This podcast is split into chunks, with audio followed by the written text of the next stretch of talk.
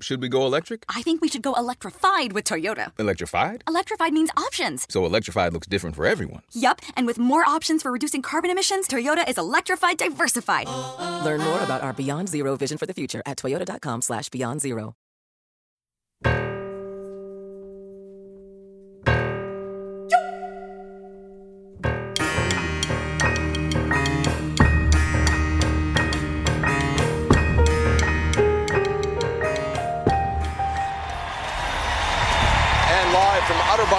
University, just north of Columbus, Ohio, this is the CNN New York Times Democratic presidential debate. Senator Warren, we've proposed, you've proposed some sweeping plans free public college, free universal child care, eliminating most Americans' college debt. And you've said how you're going to pay for those plans, but you have not specified how you're going to pay for the most expensive plan, Medicare for All. Your signature, Senator, is to have a plan for everything, except this. The difference between a plan and a pipe dream is something that you can actually get done. You're 78 years old and you just had a heart attack. How do you reassure Democratic voters that you're up to the stress of the presidency? We are going to be mounting a vigorous campaign all over this country. That is how I think I can reassure. This is Radio Atlantic. I'm Isaac Dovere. So the Democratic race has been going on for months now, but the only major shift has been the rise of Elizabeth Warren and the relative decline of Bernie Sanders. As of this week, Warren is polling consistently as the frontrunner, and she was certainly treated that way on the debate stage on Tuesday. Uh, Sanders' campaign has been struggling, and it's not just because of that heart attack, although that heart attack came a couple weeks before the debate, enough time that he had chance to recover, but also enough time that people were wondering when he walked down onto stage what kind of shape he would be in. Turns out he was in good shape. And over the course of the evening of the debate, news came out that he was going to be endorsed by Alexandria Ocasio Cortez, the congresswoman from New York, and of course, the Democratic superstar. So here we are, about 100 days before the Iowa caucuses, when the voting starts. It's getting to a more serious phase of the race, more serious time of the Democratic Party trying to figure out exactly what it's doing here. So, what does the race really look like now? What are the dynamics driving it, especially as this Warren and Sanders movement happens? That's why we've got Elaine Godfrey, as an assistant editor here, also covers Democrats here at The Atlantic. To talk with me, Elaine, thanks for being here on Radio Atlantic. Hi, Isaac. Thanks for having me.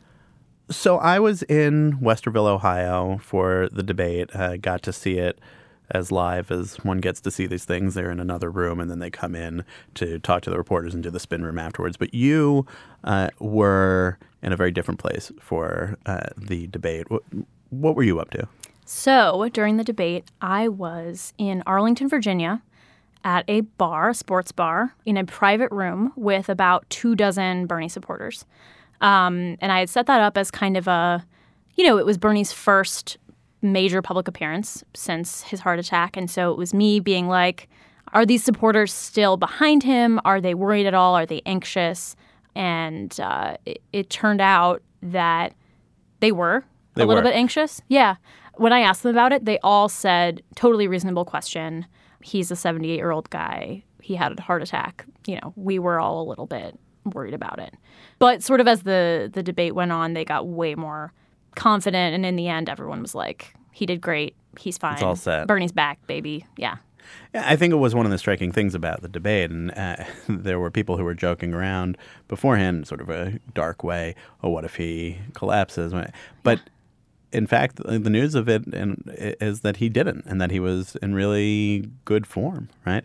Uh, and I think you could argue in better form than people who are uh, younger than he was, including uh, Joe Biden, who stumbled at a bunch of points, and Sanders did not, and stood there for three hours. It was a three-hour debate. It's a long time for anybody to stand so there. long. it, it was long, so long. It was a long time for me to sit there, and I didn't have to do anything. I know. Yeah, he he looked great. He really did. Um, as soon as he, I think he was trying to get the moderator's attention, he shot his hand into the air like he does. Um, and everyone in the bar cheered and shot their hands into the air. They were clearly just extremely encouraged by his energy and his, you know, he cracked some jokes. Um, it really was a good debate for him, you know, like you, you just would not have known that, you know, two weeks ago he had a stenting procedure. Yeah, he was sort of looser than he usually is, and Yeah. certainly than he has been at the de- he laughed overall. like four times. Like he was, yeah, super casual. It was it was impressive. So let's take a step back here. The Sanders campaign was not in great shape before the heart attack. It's not just a question of the health. He Mhm. has been uh, lower in the polls than he had been certainly planning to be and wanting to be. Mhm. Uh, well behind Elizabeth Warren, well behind Joe Biden, who are in the top spots. But of course, the Warren one is the interesting question because people usually see them as drawing from the same place, even though they really don't. Uh, but they are both on the lefter side of the party. How much trouble was the Bernie campaign in, do you think, before the heart attack? So I think they were in a little bit of trouble. It didn't seem to me um, like we're nearing the end of the campaign, right? I don't. To be fair, though, I don't know when, if ever, he will drop out before. like, I think he's in it to win it, basically. Well, or he's in it to be in it. That's the other part of this is that there Sure. was uh, in 2016, and I covered that campaign a lot. There was a part of the campaign that was about actually competing for the nomination, but it was sandwiched between when he got into the race to try to push Hillary Clinton to the left, and then as it started to work, then he went, oh well, maybe he could actually win, Right. And then they were pushing that, and then it reached the point where they were still kind of pushing for uh, the uh, ideas that they wanted, and uh, and not really thinking that they were going to win the nomination. They knew what the math was. There came a point where they realized that their biggest influence, if they kept pushing in a way that was uh, still winning delegates but not going to compete, was to be able to shape the platform at the convention, and that became the goal. And then they, in fact, did that. Uh, and of course, everything that's flowed out of the 2016 campaign from his influence on the party sort of stems from that. Totally. I mean, they were debating Medicare for all. The top candidates have all adopted Bernie's 2016 ideas, right? This is, you know, he has already had this amazing uh, power over, you know, the conversation and, and how it's taken a shift. I, I do think, though, you know, he's he is still in it to win it. I think he really thinks he can do it. But at the very least, he has enough money that he will be in this as long as he wants to be. Exactly. like, right? And the support is strong with him. Uh, people who are ready to be in this for as long as he is in it. you know, part so part of the reason why I went to this debate watch was to say, did you have did it give you pause when he had a heart attack? Did it make you think, okay, who's my plan B? And they said, you know, yeah, it made us worried, but you know, we're here for the revolution, right? Like we're here, and the political revolution is bigger than he is. It's his campaign slogan, uh, "Not me, us." Right? Um, it's.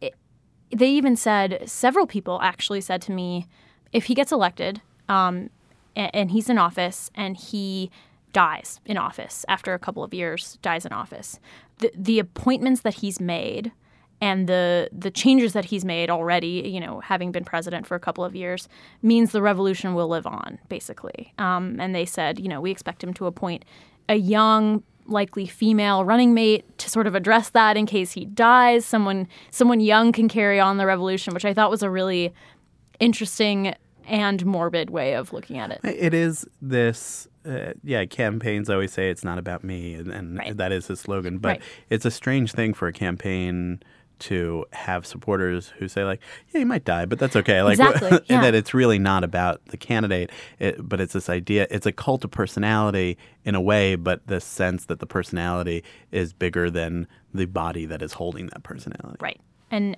no Elizabeth Warren supporter that I've talked to would ever, I don't think, would ever say, you know, she, she dies, but her, her ambitions will, will carry on, you know, if she's elected president. Like, I just don't see that. that that's just right. Or the other person who is just around Sanders' age, uh, Joe Biden. Yeah. You do not hear anybody who is supporting the Biden campaign saying, well, that's okay. We'll just get him in. And even if he doesn't last a term, like, that's fine. Right. Right. Right. It'll be okay. yeah, it's a crazy argument for someone, but but at the same time, it's it's interesting that they're, you know, unprompted. Right. I didn't ask them, will the revolution go on? They have they have given this thought, which is fascinating. Yeah, and and as the debate was going on, Mhm. the news broke and was quickly confirmed that uh, Alexandria Ocasio Cortez uh, will be endorsing Sanders, appearing with him at this rally on Saturday. Uh, he'll also uh, he was immediately endorsed by also Ilhan Omar, Congresswoman from Minnesota, and uh, Rashida Tlaib, the Congresswoman from Michigan. Uh, three of the four members of the squad. The 4th Mhm. member, Ayanna Pressley from Massachusetts, is at least so far sitting out. Mhm. Uh, and uh, but these three very prominent young female progressive aggressive members of congress Mhm. freshman members of congress uh, will be with sanders what do you think that that means for the campaign I think the campaign is extremely excited. His supporters are extremely excited. Um, what is it about it that excites him because to me what's interesting about it is that it is a clear sign that he's not going anywhere Yeah. right that and that seems to be it's not like anybody's surprised oh alexandria ocasio-cortez how could she have possibly landed Yeah. uh, in supporting sanders it, it, most people thought she'd either not make an endorsement or would endorse sanders or warren it was not like she was really up for grabs in a big way Right. but doing it now has risks for her i think but it also is the best news for the sanders campaign Totally. I mean, he he's at his weakest point, or he was, right? Like he's physically weak. He has had a heart attack. He's struggling in the polls. Like this is a real um, move for her to say, "I still endorse him." For all of them to say, "I still endorse him." Um, and I think, I think had she endorsed Warren, which I don't, I don't think she ever would have. I think she would either it's either Sanders or nothing is what I was expecting. Um, but had she endorsed Warren, I think it, I honestly think it would have been it for Sanders. Like you can't. How do you move on from that? Um, And it's interesting when you go to their history that last year when she's running, she's in that primary against an incumbent uh, Democrat had been there for a long time. Sanders did not endorse her in that race. Yeah. Uh, and she was connecting with his politics, with his supporters in a lot of ways, invoking him, but he was not behind her. Mhm. And then when she won, then they very quickly got together and they took this tour of a number of congressional districts campaigning uh, and uh, everyone that they campaigned for lost the primaries in the end. Mhm. So Yeah, they, that's they have a little bit of a That's right. history of this uh, not working. Uh, but the, there is this now infusion that she can give the campaign. Mhm. One thing that I am curious for your thoughts on is how her endorsement of Sanders over Warren could further divide the left, right? I mean, there's already this sort of hostility between Warren and Sanders supporters. You know, Sanders supporters are purists. They're very uh, Warren used to be a Republican. She was a Republican for 30 years. Sanders has believed this stuff his whole life, um, you know, et cetera. Uh, and and I'm I'm wondering if people will think, you know, well, AOC endorsed Sanders. That means he's the bona fide pick for the left. Um, I'm curious if you what, what you think. I mean, it's. I don't know that the divide is as simple as just a divide, right? That, that when you talk to Sanders supporters about Warren, there is that level of antagonism. the, sure. the Warren supporters don't have that same kind of antagonism towards Sanders, in part because a number of the people who are supporting Warren were with Sanders in 2016. Right. And I've heard from them when I've been out on the trail. Yeah, you know, I liked Bernie, but his time has passed, or he's a little Yeah. old, or um, and not in a very negative way, Right. but just thanks for your service, essentially. Uh, but we're moving on to the next thing. Right. The Sanders supporters do not feel that way about Warren or about people who support her. They feel uh, a sense of betrayal, uh, a, a sense of uh, this is a, a fight to the finish, Right. essentially. Right. Uh, there is still bad memories for them about the fact that Warren didn't endorse Sanders in the 2016 primary. That's a real thing that still comes up. Yeah. Uh, and that she wasn't on the team then, so how could she be trusted? Uh, remember, she endorsed Hillary Clinton the evening that Bernie Sanders went to the White House to meet with Barack Obama. Uh, when it was all done, that was like the end of the primary officially. so she waited until the end. She didn't endorse Clinton, but she also didn't endorse Sanders. Right. And that is uh, the the division seems to me like it may be of more significance to people who support Sanders than uh, it will be for the the Warren campaign. yeah, it's it's it's interesting. There's there is just more hostility from the Bernie wing towards the Warren wing that I think this AOC endorsement could definitely exacerbate. Where does that leave the rest of the race, do you think, when we see this going on with Bernie Sanders staying in the race, maybe getting stronger again? Uh, certainly, it seems like physically, at, Yeah. at least for all appearances, getting stronger. Yeah. Uh, Warren continued to be strong. Uh, the It is just unquestionable at this point that she has taken over the top spot from Biden in the attention she's getting in the polls uh, and the fundraising. Uh, so that's going on. Biden is holding on to his position, but then there are all these other people. I don't think it's right to call them moderates exactly, but they're the others who are there who are trying to find the way through it. Yeah, I mean, Buttigieg isn't really a moderate necessarily. I don't really think any of them are moderates. Sure. Uh, You know, uh, of the, the candidates running, and and uh, some of the ones who get called moderates, I think fairly push back on that. Yeah. Amy Klobuchar saying, "I'm not a moderate if I don't believe in." Medicare for all. That's just I, I'm being practical about it. Of course, one of the people who doesn't believe in Medicare for all is Sherrod Brown, senator from Ohio, who has Not probably the most uh, uh, clear progressive credentials, other than uh, maybe Bernie Sanders. Yeah. Um, but he's been in the Senate uh, for the same amount of time, been in Congress, uh, fighting on a lot of things that have made progressives really happy. But what his argument is about Medicare for all is it can't really pass, uh, and so Democrats should focus on doing things that will actually get done. That's not so different from the argument that uh, Michael Bennet or Amy Klobuchar make about Medicare for all or Pete Buttigieg or, or Joe Biden. And, and that's the kind of thing that gets them called moderate. It's really kind of weird to me that at some point in the run up to this race, in people's minds, being a progressive meant that you had to support the Green New Deal, which is a resolution that does not have any depth of legislation behind it or legislative language in it. Uh, nobody knows exactly what the Green New Deal would be. Right. Uh, and Medicare really for All, which we all know uh, would be hard to pass, and which, at least at, at this point, from Sanders and Warren, from anybody else who's behind it, has no clear structure of how it would be paid for. Mhm. So to chase these two uh, ideas is what makes one a progressive or not in a lot of people's minds. But so let's not use the term progressive or moderate. The the other candidates who are not Joe Biden, Bernie Sanders, and Elizabeth Warren. Well, in the debate, they finally and rightly got in their defenses, right? It, it felt like the first time, and maybe it's just because I haven't been able to keep that close of track of the past debates um, because they're so damn long. But this one, I mean, you had Klobuchar and you had Buttigieg even more um, defending themselves against Warren by saying, we have bold ideas too. Just because we don't support Medicare for all doesn't mean we don't care about working people or Yeah. uninsured Americans. Right. Klobuchar had that line that I thought was her best line of the night, where she said to Warren, "Your idea is not the only idea." Exactly. Yeah, and I thought it was really good criticism of Warren that hasn't happened yet.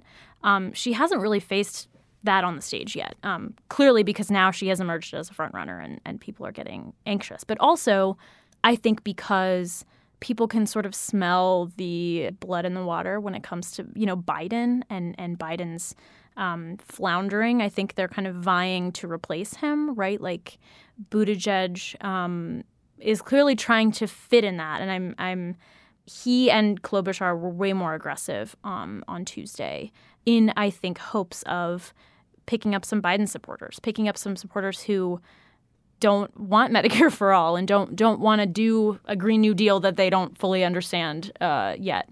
Yeah, I'm curious actually what you think. Do you think Buttigieg is that character? I think the shift that's happened in the primary race, and it was cemented in the debate, is that this was for a long time a race to be the alternative to Biden.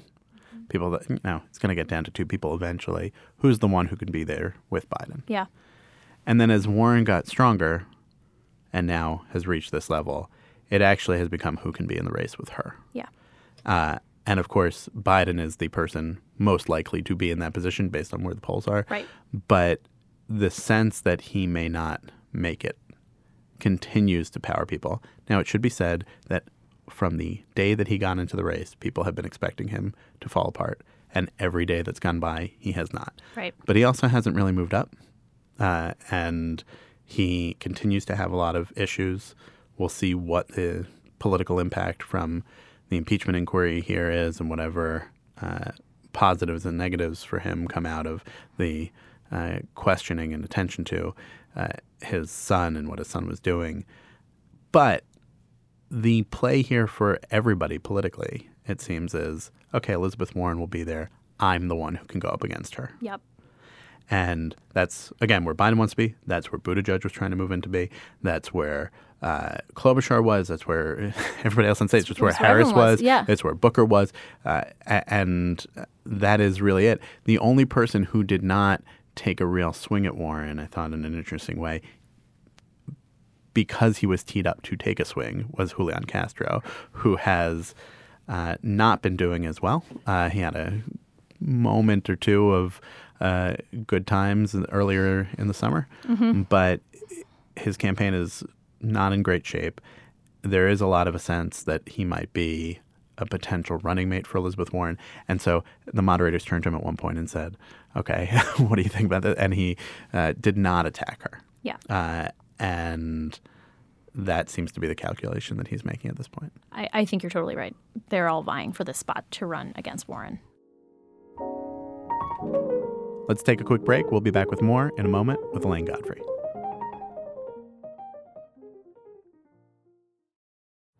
So, should we go electric? I think we should go electrified with Toyota. Electrified? Electrified means options. Yes, we could go all electric with a Toyota BZ4X, but then there are hybrids like Grand Highlander, or we could do something in between like a RAV4 plug-in hybrid. So, Toyota is electrified diversified? Yup, and with more options for reducing carbon emissions, the closer we all get to Toyota's beyond zero vision for the future. Exactly how much coffee have you had this morning? Learn more about our Beyond Zero vision for the future at toyota.com slash beyond zero.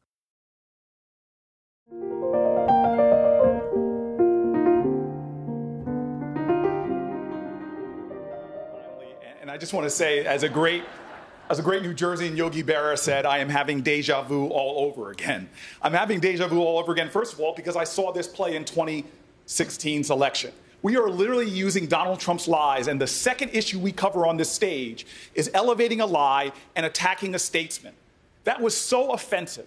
He should not have to defend ourselves, and the only person sitting at home that was enjoying that was Donald Trump, seeing that we're distracting from his malfeasance and selling out of his office. And I'm having deja back to back to Joe Biden. I thought it was really weird that he was asked about Hunter and he sort of said, you know, we did nothing wrong. But then Cory Booker chastised the moderators for even, you know, asking the question because he said, this is what Trump loves to see.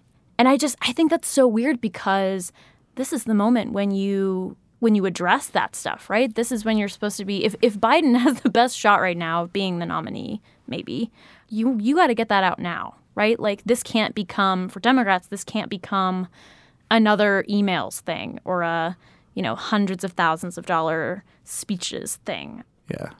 Um, I think that for Booker it was particularly interesting because he has been pushing this message of bringing people together and that he's bigger than any of the fights. I tried to get him after the debate in the spin room to take a shot at Warren. I said she doesn't seem like she's being uh as straightforward as her usual brand is on Medicare for All. What do you think of that? And he said, Look, I'm not going to get into that.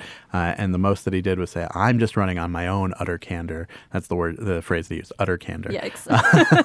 okay. But he wouldn't go right at her. Of course, after the last debate, uh, when Julian Castro took the shot at Biden over his age, Booker afterwards in the spin room made a comment about how a lot of people are wondering if Biden can go the distance, uh, and that was at that point in the race before the whistleblower complaint had come out. You know, a lot Yeah. of things have happened since the last debate, uh, and since then he's moved into this. Uh, bring people together in defense of Joe Biden move, which I don't think is a play to be picked as vice president. I think it's them trying to figure out how to calibrate him into the race and and say things that are aggressive, but not things that are uh, off of his message of bringing people together. Right, not attack, not not be a an attacker. I see that. Um, I, you brought up Warren and, and her taxes on the middle class. I'm curious. So so Warren has continued to dodge this question. She has. She will not say she she won't say exactly what Bernie said at the debate, which is yes, we're going to raise taxes on the middle class, but other costs will be down. No more premiums. Like costs will be lower. Um, but I'm curious why it's even necessary that she has to say that. I, I think I wrote about this after Yeah. the debate.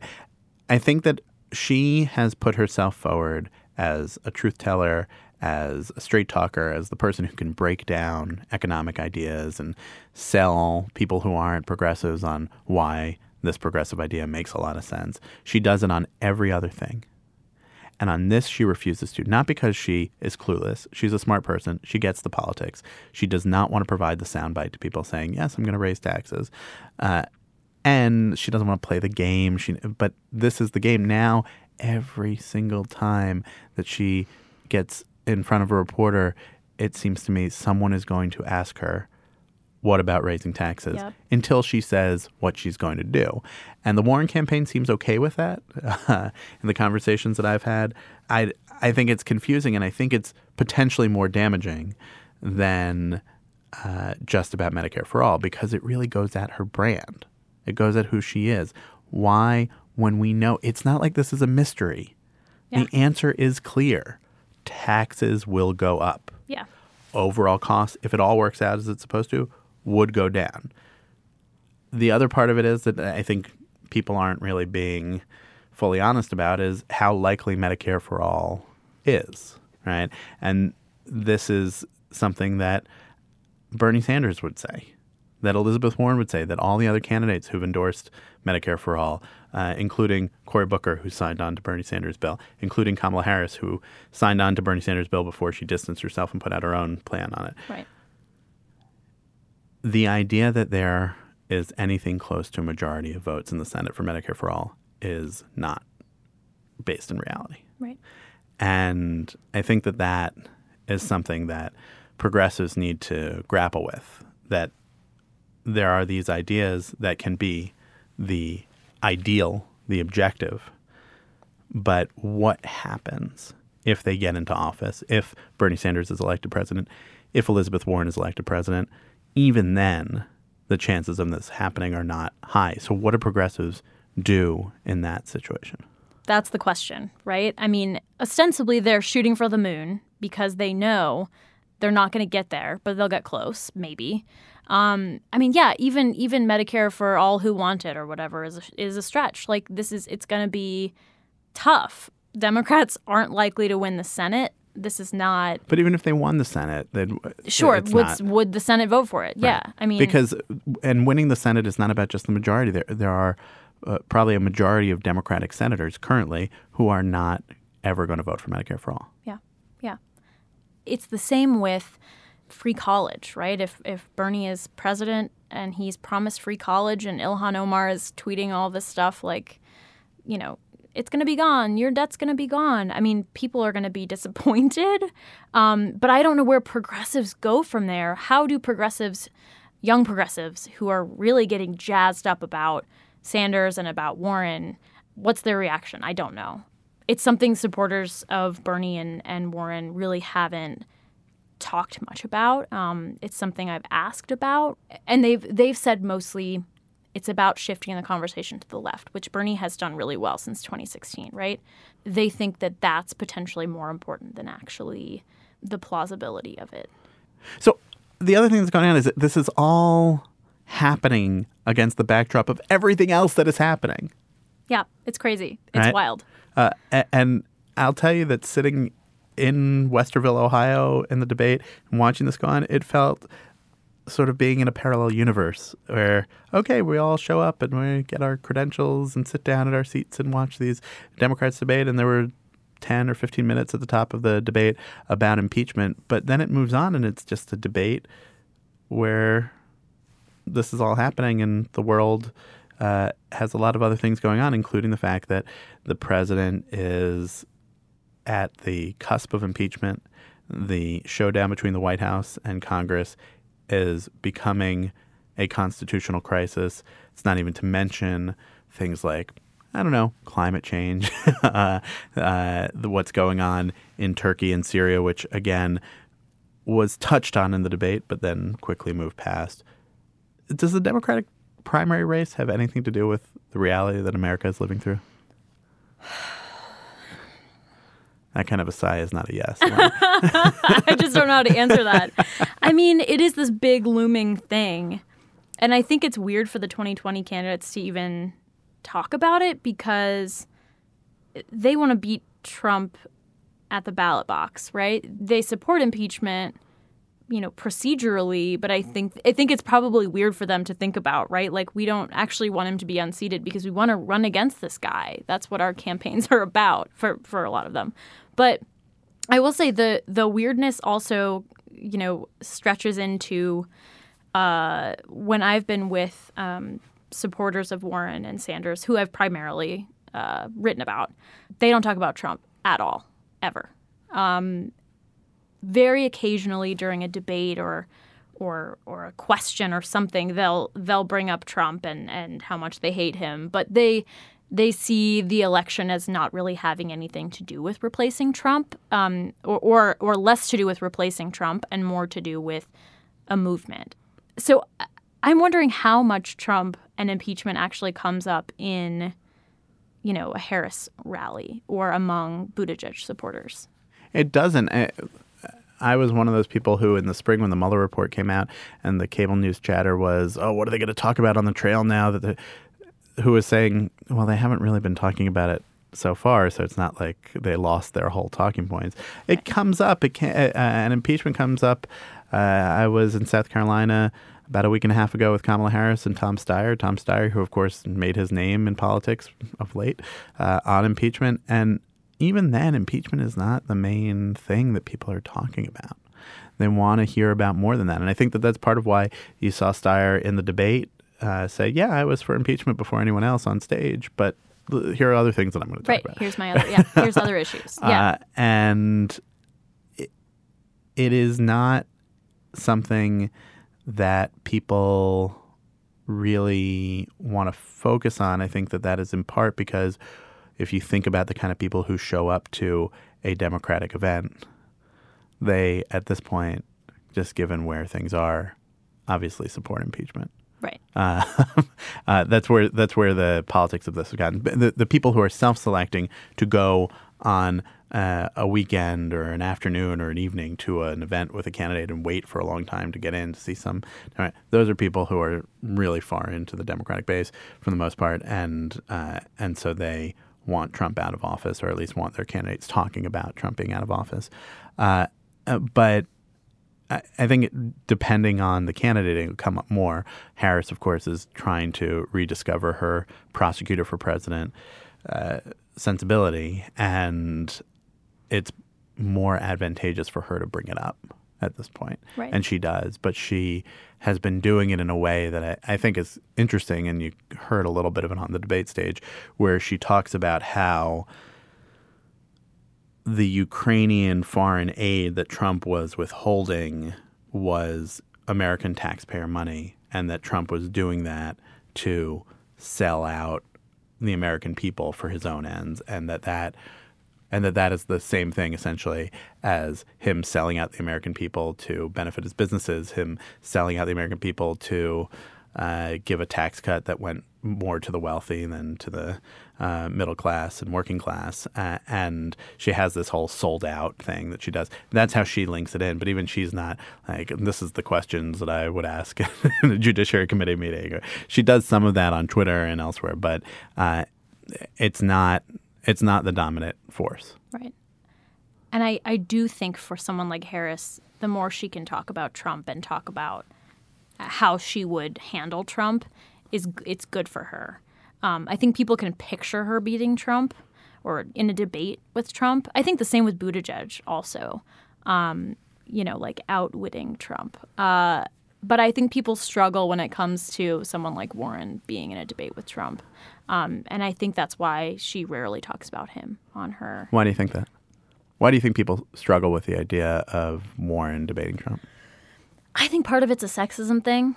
Uh, but I also think the perception of her among some voters is that she has a, a school marmy persona, a bossy, kind of condescending uh, vibe that voters don't like or aren't going to like.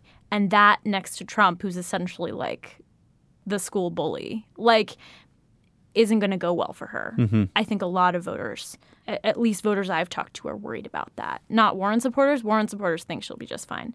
Well, it sort of barrels ahead now to the more serious phase of the race almost every day. Uh, A hundred or so days until the Iowa caucuses, and then a month from the Iowa caucuses until Super Tuesday. It's going to be uh, crazier and crazier times of that, but uh, it starts off with the next sort of gating event of the next debate in November.